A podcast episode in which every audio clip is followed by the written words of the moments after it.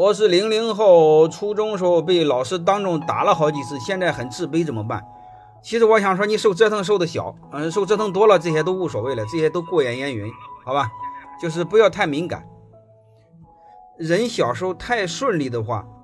一受到挫折的时候，就是抗挫能力太差，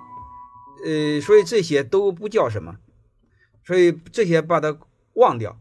就是就是，如果你内心强大，阅历足够丰富，我们是可以治愈童年的。我们这辈子如果有一个幸福的童年，它一直影响我们的人生，就治愈我们的人生。如果我们童年不幸福，那你尝试治愈你的童年，不要有任何抱怨，不要什么自卑不自卑，这些都无所谓。我小时候受到的挫折比你多得多，你能理解了吗？当众打好几次，那些都不算什么。因为我不是说过，我爷爷又是地主又是资本家，我那同伴同龄人他爬到树上尿过我身上，这还是其中很小的一次，太多太多的这些都不叫什么，那些对我来说都过眼烟云。那个年代你没办法，呃，你唯一的就是让尽可能让自己成熟，自己自己奋斗，然后脱离一个很烂的群体，